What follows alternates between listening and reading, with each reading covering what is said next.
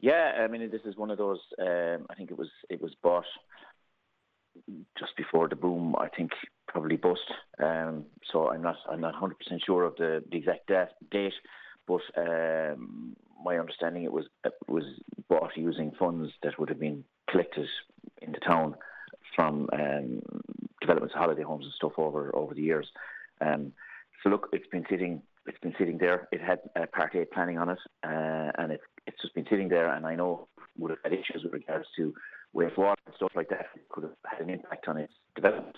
Uh, and I suppose critically funding from the department to actually build it. Um, so yeah, look, I, I, got a, text last night from um, from Coco to say that um, it had been uh, it, it, would be issued an approval notice to the council uh, after the weekend.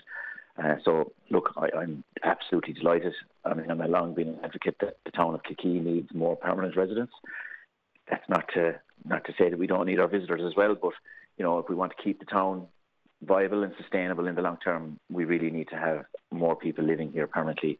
And given the competition in, in the housing market in places like Kilkee and indeed many of the other coastal resorts, uh, you know, social housing is just is one of those ways of absolutely ring fencing the homes for permanent occupancy.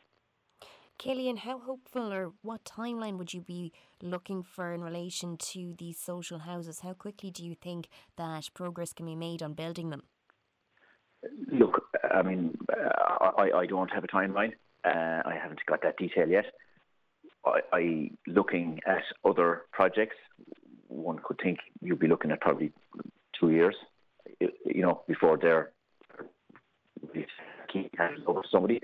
Um, but that's the planning process in uh, and you know, I'd be very hopeful that these would flow through the system relatively quickly.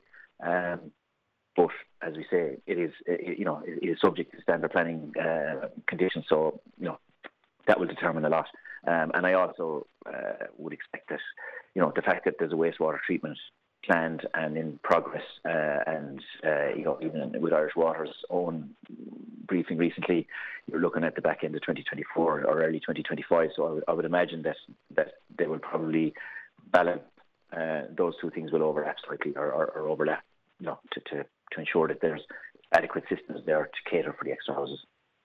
Killian, what difference will this make to the community of Kilkee? Well, I mean, I, I, was just looking before I came on. Um, in the last management report for the kind of Kilkee uh, Loop Head cluster, we have, I think, 78 houses, 78, uh, 78 people approved for housing on our local on the on the housing list in in in, in that cluster. Uh, 68 of those are for one or two beds. So this is a two bed development. It's going to take a huge chunk out of that list. Uh, and on the other side of that, there's the human side, which is there's 25 families or couples or people going to be given a permanent forever home. And that is a huge uh, positive here. And, and, and on top of that, we have extra people living in our community. And if they're families, they've got kids who are going to our schools, they're going to play football and soccer and, and, and take part in all the, the usual community activities. So, I mean, it's a really positive uh, thing. I'm eternally grateful to the crew inside the housing uh, section because, to be fair, we've had numerous meetings and they have continued to plug away at it. Uh, and, you know, I, I, see this as being a huge reward for their work. Um, you know, uh, it's to be commended really for the hard work they've done so far.